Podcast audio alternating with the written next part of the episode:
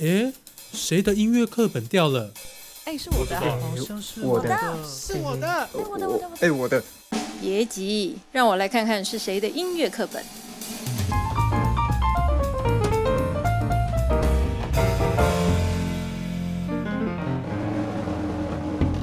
迎大家收听《谁的音乐课本掉了》。哎，今年哦是文化协会的一百周年哦。那其实我们现在有非常多的庆祝活动。那我们上半年因为疫情的关系，其实很多活动都都停摆了。嗯那到这个现在一百一十年的下半年度哦，所有的活动开始大爆发。好，那我们今天就非常高兴可以邀请到台湾音乐馆的翁志聪翁馆长来到我们节目当中呢，跟我们分享哈这个台湾音乐。这一百年来哦，有什么样不同的一些累积哈？那我们先欢迎翁志聪翁馆长。哎，蔡老师，还有各位同学，大家好。对，还有线上的朋友吗？对。对，线上朋友大家好。嗯。好，那我们今天的。呃，录音比较特别哦，在我们这么多集的 podcast 节目呢，今天是真的是我跟来宾面对面。哦。我第一次见到来宾，然后第一次同时 同时在一个空间里面在讨论在对话哈。是的。那呃，我们今天其实要讲的就是关于这个台湾呃文化协会一百年的。是的。跟台湾音乐馆哈，那可不可以先请这个馆长跟我们介绍一下台湾音乐馆到底是这个起源是怎么一回事呢？啊，这个台湾乐馆的起源啊，它要讲是有有点历史了啊。他在大概民国九十七年啊，那也就是许长惠老师啊。如果这个年轻朋友啊有对音乐台湾音乐史有了解的啊，大概大家都会知道，这个像蔡老师他们一定啊，就是有或多或少受教于这个我们许长惠老师啊，不管是这个的一个身教或者是言教啊。那徐昌伟老师当年有跟这个史维亮先生啊，那就是师大哈的老师啊，他们有发起一个很大规模的自发性的啊，从学术界结合民间啊，那当时并没有政府，当时的政府并没有太重视啊，所谓的台湾音乐的采集啊，那因为他们一位是这个留发啊，这个许昌伟是留发。那史维亮是刘德啊，那他们在国外的学习经验，他们会反思回来说，国外有这么多民族音乐的作曲啊的一个这么美好的曲目，那为什么台湾啊的音乐在哪里啊？那所以他们回过头来啊，去从事大量的采集，那也获得包括欧乐士神父啊当年啊在国际的募款啊，那这样子的一个大规模采集，才有这样子的一个哎大家全面的觉醒啊，就是哎台湾需不需要有自己的音乐？那还有采集。那也因为这样子的一个脉络啊，那所以才会有这样子的一个倡议，就是那采集完呢，一定要有一个国家级的它的一个研究典藏推广中心啊，那就所谓的现在的台湾音乐馆。那在我们简报上大家可以看得到啊，我只是揭露，如果去上维基百科啊，更有它曲折的历史，就是二三十年来它名称不断的改。那它的折地也不断的改啊，包括你这个现在大家可以这个四号公园啊，综合有一个台湾图书馆啊，当时台湾图书馆的旁边本来就要盖一个民族音乐中心，啊，跟现在的这个台湾图书馆啊规模也相当啊，它这个楼高五层，地下两层，可是在这个两千年啊，刚好政策改变啊。那也无疾而终啊！所以那块地还空着，还是有别的利用？那那空着，对。那我讲太快了啊，应该是那个四号公园又又选到锦河公园，就在中和交流道下来啊，有一一大块的啊，一个综合的锦河公园，在那里已经准备要盖了。哎，那刚好也是因为这个政策好的一个调整，又移到杭北，好叫杭州北路，就是小小的两个日式宿舍啊。那在这个在转折啊，就是大概就是我这个简报上有啊，就是一百零五年啊，那有进驻到台湾戏剧中心啊，那等于是也是在五年前呐啊。那五年前我们进驻到同学有去参观的那个台湾戏剧中心啊，那规模还是小啊，因为它在中间转折过程当中，在这个综合公园、锦和公园没有这么大规模的这样子的一个量体盖起来啊，那所以它只能委身在船椅底下。简单讲，就是当时啊，就是有两个筹备中心，一个是宜兰的传统艺术中心，一个是民主音乐中心啊。那后来就是宜兰的传统艺术中心，它有如期的啊，它去推出来啊，那有设立，那这个很可惜，民主音乐中心就就难产了，那所以暂时委身在传艺中心，大概有它的一个很曲折的身世了。那所以这个现在包括这个蔡老师啦，然后还有几位这个学术界的老师啊，也是有大力倡议啊，包括在这个蔡老师当局长的时候都有密切的合作啊，这个也是功亏一篑。可能因为蔡老师就又回学术界了啊，本来要在新版特区那一块用地啊，要要哎对对，就是板桥，板桥有一块很大，对非常大的哎，那跟郑丽君局那个部长跟局长的也相相谈甚欢啊，对，有要在那里盖，哎啊可惜他们两个都离任了。哦，所以这个有时候政策就是这样子，对，就是这个人离任了，那后后继的可能政策又有一点转向啊，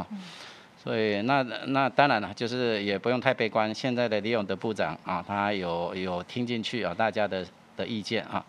那有另外啊再去这个择地，那也也要把这个音乐中心啊，不会像大家去参观的啊，就是它可能有点量体有点小哈，只有两层楼哦那么小。它应该有它大于二十倍、三十倍的一个量体，好，那才足够支撑这样子，就有点像这个国家图书馆啊这样的一个规模啊。以上做简单的报告。是，那呃，刚刚讲到其实有非常曲折离奇的身世，大概有三十年哦，我们在三十年，对，对，真的是你要看到要盖一个台湾，要成立一个台湾音乐中心，这么这么的不容易。那为什么我们需要成立一个台湾音乐中心啊？它到底肩负着怎么样的一个愿景？哈，还有它对于一个国家的那个使命会是什么？对，那当然，我我刚刚有稍微略略有提到了，就是说一定啊，这个大家可以想象啊，就是这个以国家级的啊这样子的一个各个的艺文的设施啊，包括图书馆有有国家图书馆啊，那博物馆啊也有台湾博物馆，那台南也有一个台湾历史博物馆。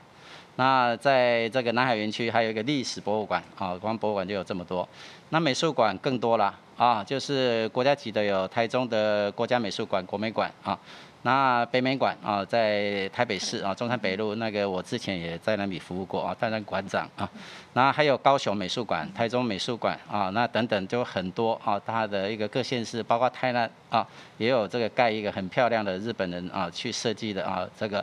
台南一馆跟二馆，一馆是古迹啊，那二馆就是那个很新的啊的那个日本人盖的，啊，那那音乐呢，反倒是音乐中央的的一个主政机关啊，只有音乐馆，大家如果去参观啊，就是那它的确能量其实远远不够了，所以这样子的一个倡议说，所有的台湾的音乐啊，那待会后面会讲到台湾的音乐类型啊，就就很多元了，大家知道的。原住民啊，南北管啊，这些都是啊，那甚至于汉人啊的一个音乐，那还有客家音乐等等，这些通通都是属于我们广义的台湾音乐啊。那这个也不止啊，我们只是收集台湾音乐。如果这个中心，它应该是一个世界的窗口，只要想要了解台湾音乐的，跟这个中心连接啊就可以。那这个中心也可以跟国外的。各大的音乐的单位啊去做交流啊，应该是要有这样子的一个规模跟企图了。对，其实呃，当然我们北中南都有很棒的音乐厅哈。对对对。但是音乐厅其实它只是一个空间，那个 content 还是最重要的，内容是什么？你表演的内容是什么？那还是最最重要的。对对。所以那个台湾音乐馆有点像是我们的大脑一样，是一个发电机。是是是。就是我们如果想要呃创作音乐，然后跟台湾有关系的呃典藏过去的经典作品，或者是说未来。年轻人哦，尤其是在场的各位同学们啊，你们未来的一些作品，如果你想要有很好的推广，就像刚刚馆长讲的，它其实是一个世界衔接世界的窗口，应该有这样的使命哈。那呃，可不可以请馆长大概跟我们讲哈，就是说一般一个这样子的呃馆馆舍哈，它里面有一些。重要的机制嘛，哈，那个馆一个馆里面啊，其实它最重要的就是一个镇馆之宝啊，哈，就是我们去看一个地方，哦，每一个我们要去参考的，譬如说你说法国，法国的这个美术馆里面，你要去看什么？好，那那那如果是在台湾音乐馆的典藏，如果我们用这样来比喻的话，那我们的镇馆之宝到底有哪一些呢？对，那我们的镇馆之宝就是比较远的，就我讲的啊，就是许长惠老师、这个史威老师他们啊，在已经将近啊那个现在算起来快六十年了啊，应该至少五十六年、五十七年跑不掉啊，已经超过半世纪的，他们当年采集。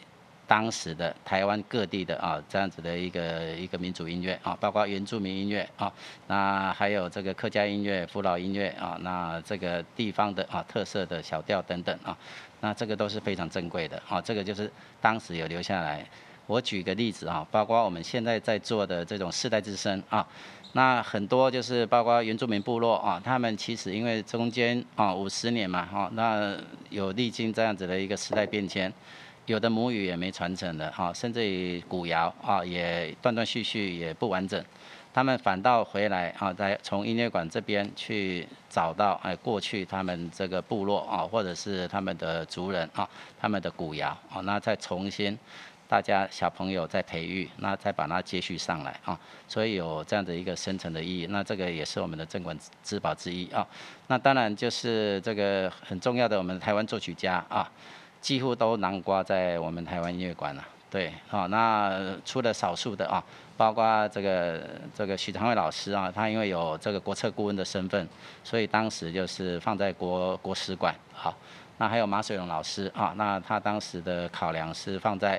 我下一个单位国家图书馆啊，因为国家图书馆也有收集各类的啊的一个名人啊他的一个一个著作啊，所以这个除此之外，大部分都是在音乐馆。大家知道的啊，比方说今年也是国志院百年啊，这个有号称我们民族音乐啊的一个先驱啊，那郭志院先生啊，那还有这个其他的啊，这个这个许颂龙先生，那还有这个我们这个许石，如果流行音乐就有许石啊，那这些都是我们的镇馆之宝，对。对，那呃，刚刚馆长有讲到，就是说一个。一个一个地方它的典藏哦，就是有一个很重要的东西，因为台湾的整个历史脉络其实比较特殊一点点哦，就是我们经过不同的这个政府哦，在在在这个政政府底下，所以有些文化东西其实我们并没有办法好好的传承。对。哦，那所以像呃台湾音乐馆，呃相对来讲它的使命特别重要，啊，就像刚刚有提到的原住民的音乐，他们必须还好，就是我们早期的人在那个大概一九六零年代的那那个世界的民族音乐的采集的那个风潮当中，他有。保存下来，典藏一些很重要的资料。所以，呃，现在我们突然想要去回溯过去那一段历史的时候，我们是得以去知道当初的样子。因为音乐跟一般其他的那个历史文物比较不一样，它是用声音来记录。对。哦，我们可能很多东西你可以用文字，你可能可以用画图的方式。是啊。哦，但是你就是没有办法把那个声音记录下来。那还有是我们就是后来这个录音技术的这个成熟了哈。哦，这个要稍微这个介绍一下了。当年啊，五六十年前不像我们现在这么轻巧的录音设备啊，他们是扛着非常重的啊的一个盘带，对，那背着那上山，哎，甚至可能要跟原住民要这个他博取他们的信任，还要跟他们这样子这个共处，甚至也要喝酒，哎，然后就是大家就是哎越来越熟悉了。他们才会卸下那个心防，对，那对，那这样子的一个一个声音记录下来才会真实。对，对，是。像这个，所以我待会啊，如果同学啊，那个我可以那个送给同学的 USB 啊，那这史杰勇老师啊，他爸爸就是我讲的啊，刚讲的史史维亮老师啊，这如果是我们学台湾音乐史啊，一定知道的啊，这两位啊父子啊，这个在我们台湾的音乐史上是很有名的。那个史俊老师，如果我稍微讲一下，大家可能就就大概知道，魔法阿妈的配乐就是他配的啊。那甚至于说乖乖啊，乖乖的那个广告歌曲，这些也都是他啊。你看到现在的风行啊，那就是它是一个非常这个也是一个很标准的啊跨领域，他是师大音乐系啊学这个专业的啊，他的一个一个艺术学院出来的啊这个作曲家，可是他跨跨足到这个我们所谓的。所谓商业领域啦，啊，那那其实不应该用讲商业领域啦，就就是它等于是跨足广播电视电影啊这样子广告配乐，对对，那是非常这个啊会非常令人感动的一一个音乐家，啊，他也是啊就是燃烧到生命在台上最后一刻，他在中山堂演出就倒下来，啊，所以到现在都非常多人怀念他，包括李行导演啊、王小弟导演啊，一讲到他都会掉泪。啊，这是一个非常真情至性的人，对。对，好，那呃，就是除了刚刚你提提到的史建勇老师，因为他从呃史建荣老师他有我们刚刚讲，就是说，因为你得以录音保存下来，那这些录音其实也都需要整理，哎，那台音馆是不是就是当你手上有这些资料，你们要做哪一些任务？这个资料到底我们要怎么处理它呢？对，就是老师也这个提到重点了啊，就是因为资料太多了啊。包括这个讲的，就是这个这许长惠老师、史维亮老师他们啊，这收集是盘带，我们要透过现在的科技把它数位化啊，转成数位化啊，那甚至放在云端啊，让大家去聆听啊。那不止这些啊，那像这个有一些是这种演唱家的啊，那他就是有一些他的影像记录，哎，对，哦，那包括申学勇老师啦，好，那包括这个我们上一页啊，我跳一下，啊，对我们捐赠的啊。对，你看齐木德老师啦，啊，那还有金庆云老师啊，他们都是属于声乐家的啊，那这些都有很精彩的啊，他们当年的演出的啊海报，那甚至于说这个讲一下啊，就是齐木德老师啊，他甚至于当年啊都还有这个，因为他外文很强，对，所以德语嘛，德语外哎对，那英文也也不弱啊，对，也也很厉害啊，所以在德国的时候就是有这个美国之音特别专访他。好，那这也是很难得的。五十年前，哎，去专访他的录音录下来。对，那我们在去年有跟师大合作啊，就是有台湾珍贵的这个声音的历史啊，这个有播放他这一段。对。对，那所以等于是我们也需要，就是先把它数位化，因为因为现在。对对。不过也还好，我觉得因为刚好现在的科技算是进步哈。对。然后，因为老师以前有在师大那个典藏研究工作过，就是我们真的需要去，我不知道各位各位。大家没有看过盘带了，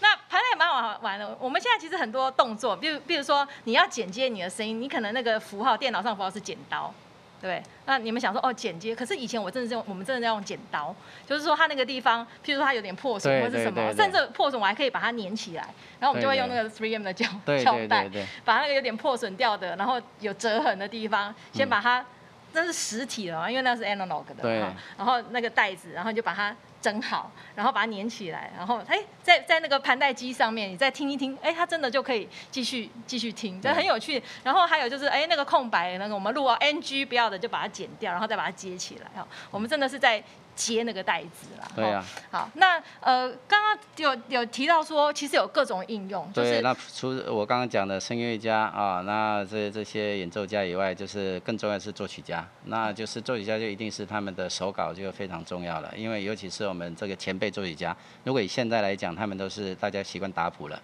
对。那那如果早期的啊，老一辈的啊，那他们在日本时代出生的这些啊，他们都是哎用这个。手抄的啊，那去做一这个一个音符一个音符写下来。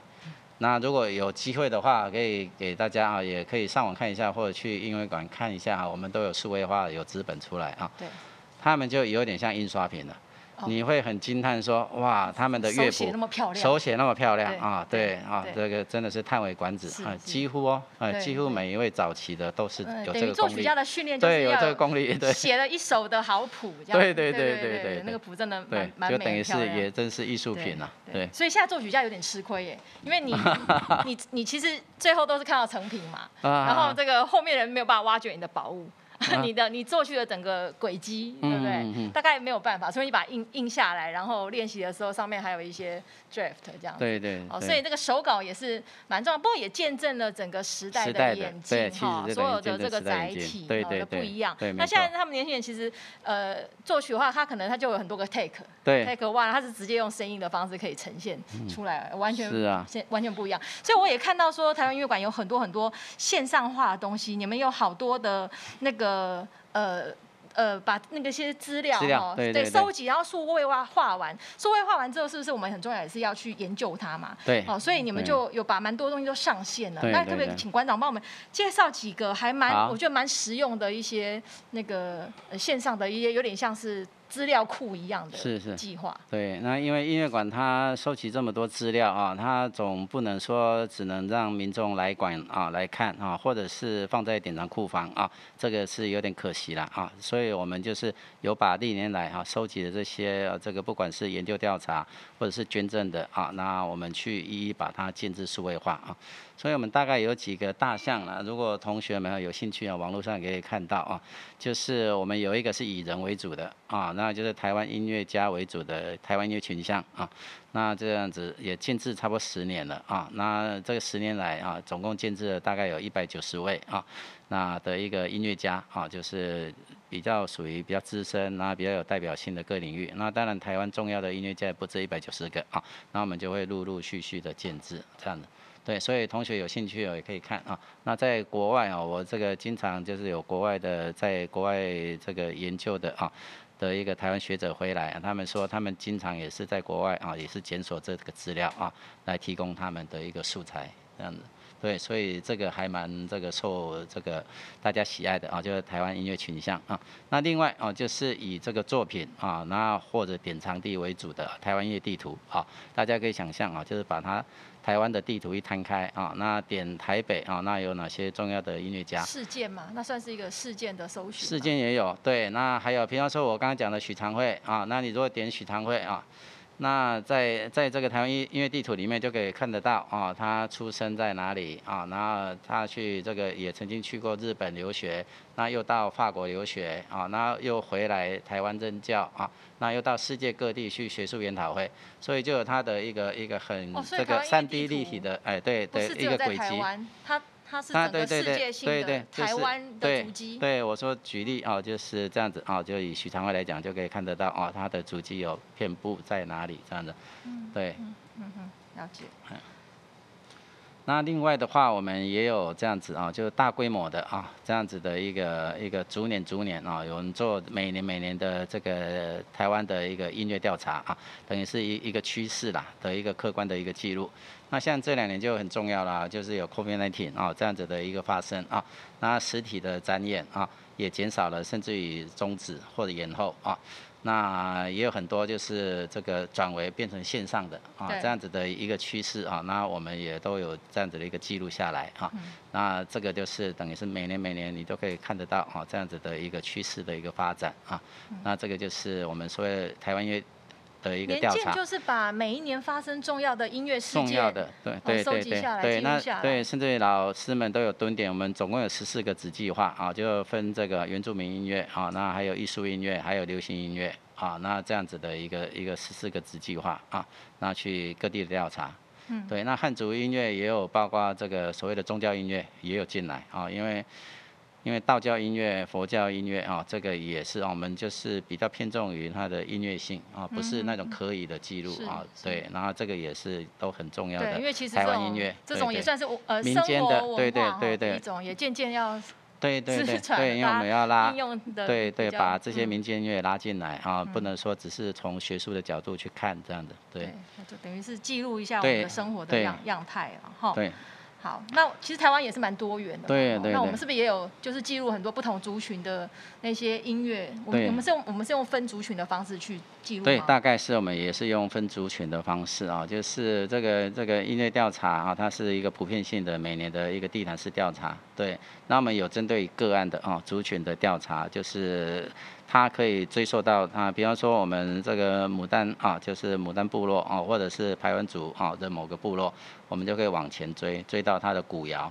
对，那它会历经到日本曾经统治台湾啊，那他们也有受到这样子的影响，那他们的音乐啊有受到哪样的改变？那还有国民政府啊来啊，那又又有怎么样的改变？那到他们自己有自觉。对，那重新去追追溯他们原本这样子的一个，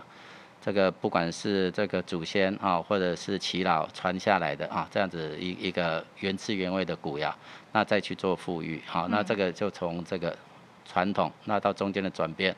到再回归啊，这样子的一个大家重新去检视啊，那去富裕它，这这都相当有意义的的一个研究调查，那把这个调查，它的歌曲都调查。这个完整以后，我们在隔年就会去安排一个展演，嗯，对，那就是我们所谓的世代之声的演出，对，那就是包括有祈老，也有这个很可爱的小朋友啊。他也会这个唱这个部落的儿歌，哎，也有这样子。对，其实我们就是刚刚有几几个很重要，就是说，我们若以一个呃台湾音乐中心了哈，一个健全的功能来讲，第一个是典藏资料，我们刚刚讲的镇馆之宝很重要。对。但是你如何推出去哈？然后第一个是它诠释资料的建制完成哈，它我们其实都要转换符码，让让小绞尽脑汁让让大家可以理解哈这些文化。的背景。过来就是像怎么样的出版，嗯然后再利用。对对对对，那像像我以前有有有一次就是呃美国那个 Berkeley 音乐学院，他那个流行音乐那个很有名的嘛。嗯哼，那他们其实每年都会来台湾。那我记得我有一次跟他们在聊天的时候，那些老师就跟我们说，他们其实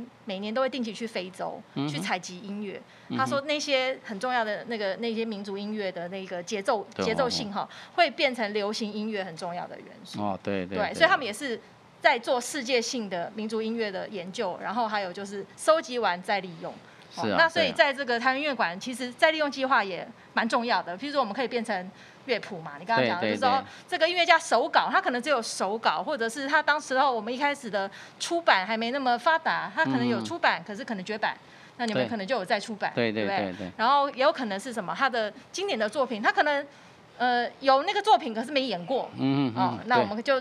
现在可能请可能是一个交响乐团或者是什么啊、再重新再诠释这些作品，所以也也有会有录音的这些计划。嗯然后过来就是当然也也有一些呃分析啦哈、研究这些史料，然后过来就是新的你刚刚讲的，哎，再重新的去策展哈、或研究。对。那我们现在有没有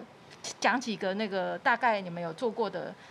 一些，譬如说出版计划有哪些？哦，我们的出版计划就是大家啊，在大概也可以联想到到的，就是一定是乐谱嘛，啊的乐谱的一个出版啊，就是刚刚老师讲的啊，就是它可能就是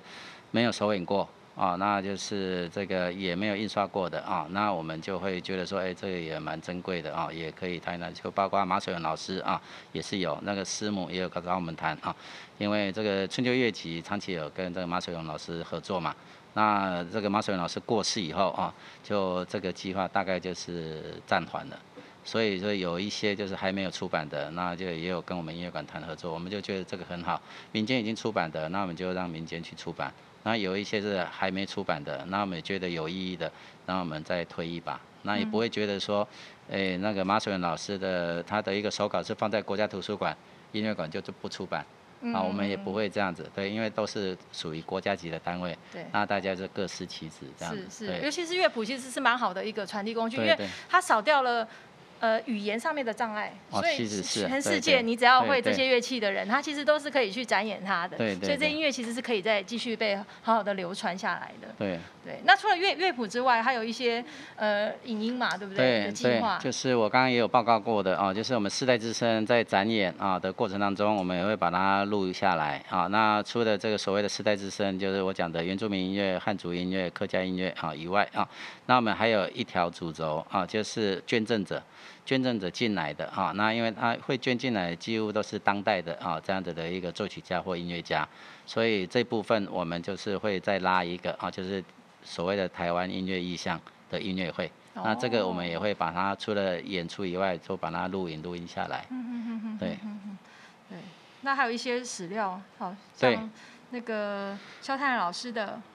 哦，对啊哦，对，肖战老师啊，他那个大家是在台湾作曲家里头哈、大家比较熟悉的啊，因为因为他的旋律非常很优优美，美 非常优美啊，所以也很感动。尤其你如果在现场听啊，几乎都会掉泪啊。那那这个就是他的魅力所在了啊。所以肖战老师在这个。前年啊，那他是四四五周年，我们也办了他系列的音乐会，那包括跟魏有营合作啊，在高雄也办，台北也办啊。那这部分也都是啊，就是只要我们的有特殊的啊，就是我刚刚讲的世代之声啊，音乐意向以外，有特别的纪念音乐会，那我们也会有展演，也有会把它记录下来。嗯，趁着就是展演的当下就把它录下来。其实肖肖老师哈，我我自己有我自己亲身一个、啊一个一个故事哦，就是那时候我还在美国念书嘛，我那嗯我那时候是要毕业音乐会，我硕士是念耶鲁大学嗯音乐学院，然后我们老师就跟我说，哎，你要毕业音乐会，那你要不要来一首国人作品？这样哈？他就说当然好这样子，然后我手边的有的谱呢，就是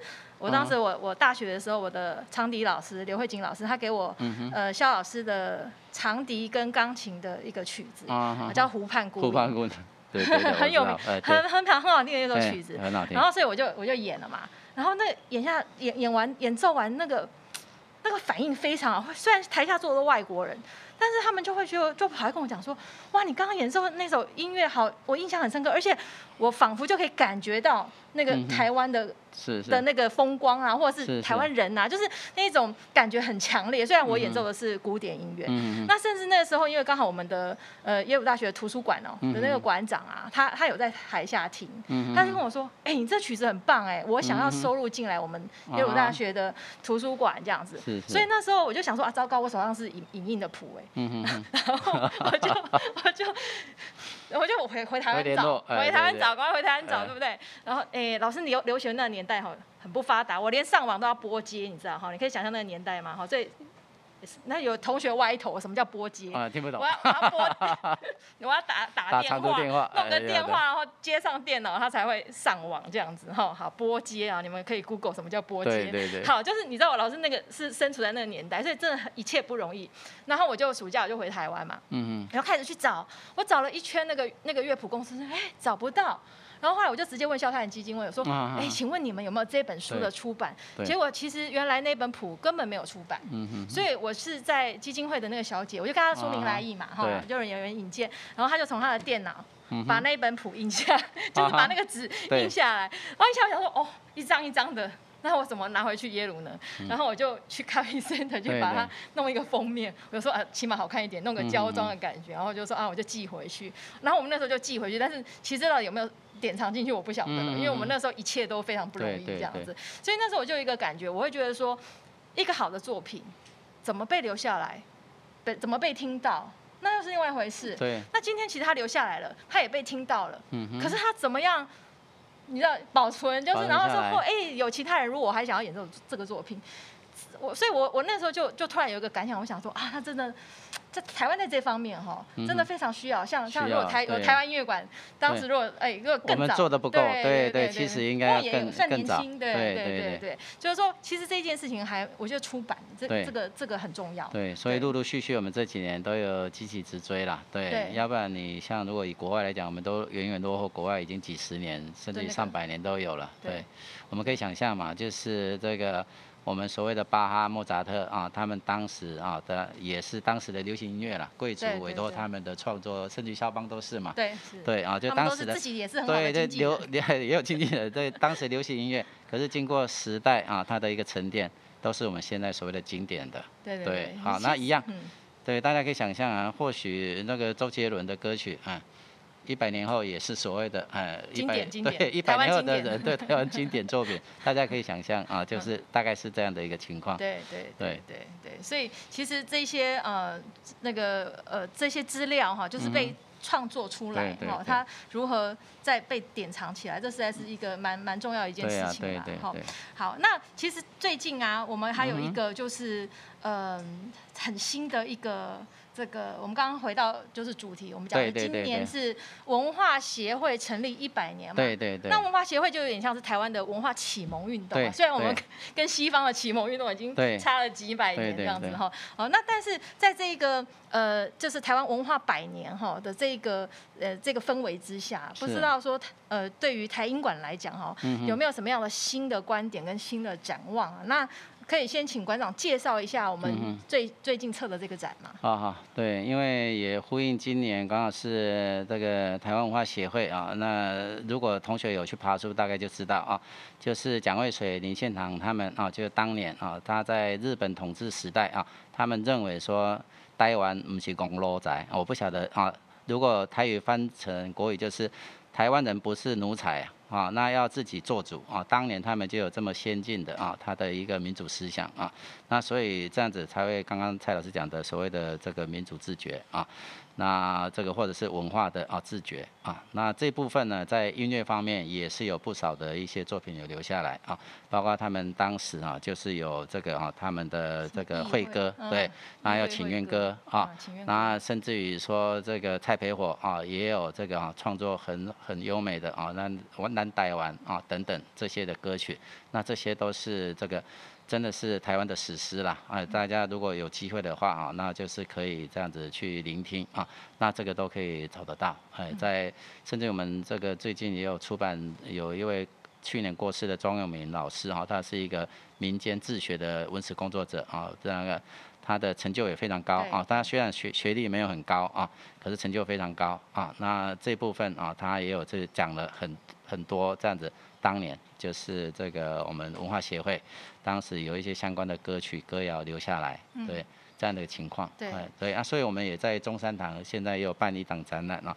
如果大家还有这个时间的话，在十一月七号之前啊，那可以去聆听啊。那我甚至打个广告，如果假日大家啊没有特别安排啊，这个我们这个礼拜六啊下午两点就是有林本博啊校长，他有这个蜡管留声机啊，那以来哈，这个发明一百年以来的啊相关的，不管是黑胶、重胶啊，那它的一个代表歌曲，他也会做一个专题演讲啊。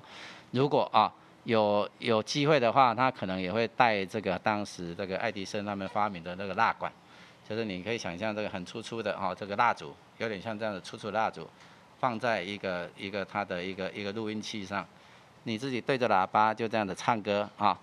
不管你唱周杰伦还是张惠妹的啊，唱完以后马上播出来就是你的声音，它是刻在那个蜡管上，刻在蜡管，对，那它就是它它怎么保存？它它也可以录，也也可以放，就是就是非常对，它只要刻过，它就粗粗的就会变薄，变薄，变薄，变薄。这样子就有点像点蜡烛，你就把它想象啊，可是它是用用这种温度太高，它不会粗粗的，就就它它是一条，它是一条这样子，对，那非常有趣啊，我们大家呃很难很难想象说哇，最早的这样子也可以这样子也可以。留下声音出来，对，嗯这是你自己的原因哦。所以他每次如果现场找民众来唱，大家都会很惊讶，对，嗯马上就是他自己的原因呈现，对，哦，蛮有趣的。对，啊，那就跟同学那个也广告一下，嗯哎，对那当然，在中山堂，因为它空间有限，而且它是当时的这样子的一个工会堂。中山堂就是日本时代的这个公会堂，主要就是集会用嘛，开会用啊，所以它并不是一个很很好的啊，很典型的这种这个典藏的一个展展展览空间。它不像美术馆、博物馆有横横师啊，那有专业的空间，专业空间有有这样的一个保全设备啊，所以我们就是在回廊啊，就是会会比较用这种这个样子的一个复刻的，啊那还有这样子的一个比较晚近啊，那比较不不受这种空间湿度啊，那还有安全性的威胁的啊的展品啊，是那会会摆在那里。那不过它还是无损于它的一个时代意义啦，大家还是可以去看一下啊。那你可以很快速的浏览，因为它有两条线。它回廊右边，它是用从文化协会一百年来发展的，那影响啊这个台湾的音乐，包括西式的音乐进来啊，那去怎么样的冲击我们本土的啊，包括我们的那个台湾原有的啊这个原住民音乐也好，或者是汉族音乐啊，那怎么样去交互激荡啊？那另外一条线就是从载体，就我讲的蜡管留声机啊，那到盘带。那到这个重胶，哎，那黑胶，从胶转顾到转换到黑胶，就是等于是工业革命了。塑胶原料啊，就是台塑王国崛起啊。那六零代以后就重胶，它是比较天然制品的啊，改成塑胶原料来做唱片。嗯。所以我们现在啊，这个很复旧的那种黑胶唱片就是这样来的，它就是塑胶的。对。那接下来就有所谓的卡带。啊，那那卡带可能大家比较没有印象，大概比这个再大一点点。好，那放在这个我们的收音机里头，就就可以听爸爸妈妈那一代就就有，对哈。那接着就是我们过渡到对 CD，哎，中间当然也有卡拉 OK 的那种匣带啦，就是这个啊，比较大一点的，哎，那比较少见啊。嗯。然后就 CD，然后现在的哎我们的所谓的 MP3 云端哦 MP3，对对，对，那有从这个哈历史的脉络这样的，那当然中间也有林强的向金行好，那还有这个张惠妹啊，那还有江蕙啊站上金曲奖舞台啊的历史画面，还有周杰伦啊第一张唱片啊也都在那边有展出，大家也可以去哈这样子有空的话还可以去那边看一看，这个就是刚刚老师问的，就是我们音乐馆也配合这样的文学百年。在中山堂哈有跟他们合作，那为什么要在中山堂？因为就是我刚刚报告的，从日本时代它就是很重要的一个聚会场所啊，所以报告这个光复以后啊，第一个交响乐团也是在那边演出，那还有相关的民歌运动啊，那也都有，就是校园民歌啦。哦，那个陈达是不是在那边？陈达也有在那边嗯唱，然后那个后来的所谓的校园民歌也都有啊，那都都是在那个场域都有连接，所以我们就选定在中山堂跟他们合作，嗯，是是主要是它的历史氛围嗯，对。它的那个空间，它本身就有历史的一个背景在那对，包括这个昨天都还有嘛，就是在这个它的二楼光复厅，都还有文化总会在那边办活动啊，那邀请这个蔡总统还有这个这个文化界的人士去参与活动，这样子。嗯对，那主要也是中山堂它的历史的一个意义。嗯，好，那很今天其实非常谢谢那个馆长哈，不敢来对帮我来跟我们介绍这么多很精彩的东西。那当然里面台湾其实还有很多的呃历史值得去爬书，对对然后也需要有更多的人可以去做一些贡献。那最后可不可以馆长跟我们讲一下，到底为什么我们需要了解台湾音乐？需要了解台湾音乐，对。我们为什么会需要台了解台湾因为？像现在我们很多年轻人，我们都很喜欢听世界上面的很多不同的。不同的国家的，或者是呃他们，但是流行音乐就是流行音乐，那到底流行音乐跟传统音乐它会不会有什么样的关联呢？在在您看了这么多的这个呃历史过去的这些，但是我们为什么会需要对了呃，那个认认识一下这个台湾？当然我很想讲，可是我又怕我班门弄斧，因为毕竟我不是科班出身啊，我们蔡老师才真正的是科班出身啊，这个可能老师来讲会完全的正确的解答啊。那以我来讲，我只能用这个许长卫老师、史维亮老师他们当年的提问啊来回答。他们当年就是这样子提问：台湾需不需要有自己的音乐？就是他们去德国留学，学了德国那么多的作曲家，呃，贝多芬他们啊，那这些的作曲家，那还有法国啊，那这么多的一个作曲家，那他们反思说，那台湾呢？台湾音乐到底是什么？对，那甚至于说许石啊，这流行歌的许石，我们就不要讲那么前面，就是晚近的许石啊，《安平对象 K》，我不晓得你们有没有在唱啊？对啊，就是《安平追想曲》啊，对对的，大概五五零年代吗？六零七零吧，6070啊，六零七零啊，不熟。对啊，那那他一样，就是像去留学日本的也是一样啊。那他们去日本留学啊，那他们的日本老师也会跟他们讲说，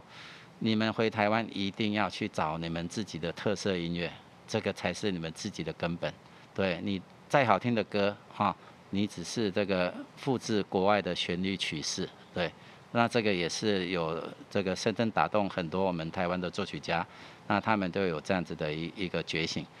啊，那当然也要这个啊可能我们的教育的问题啦，就是很多音乐学系的啊，只有这几年才约略知道说啊，那萧泰然是谁，郭建是谁啊？那要不然早期他们真的都不知道。对，好，那这个也是要靠大家努力了。那这几年也刚好，不管是学界，然后学界也大力提倡啊对，蔡老师啦，啊，那还有袁立芬老师，他们都是大力提倡，在音乐系所一定要开这个台湾音乐史，而不是世界音乐史。所有的啊，这个大部分的音乐科系的一个培养的学生，他可能了解这个国外的作曲家比比比台湾的音乐史哈远远远远的了解。对其实，这好像是不是只有在音乐音乐这一块对哈？我们大部分的是啊，所有的不不论是在文学啦，或者文学在是对。呃其他的历史，好都是对对对台湾的呃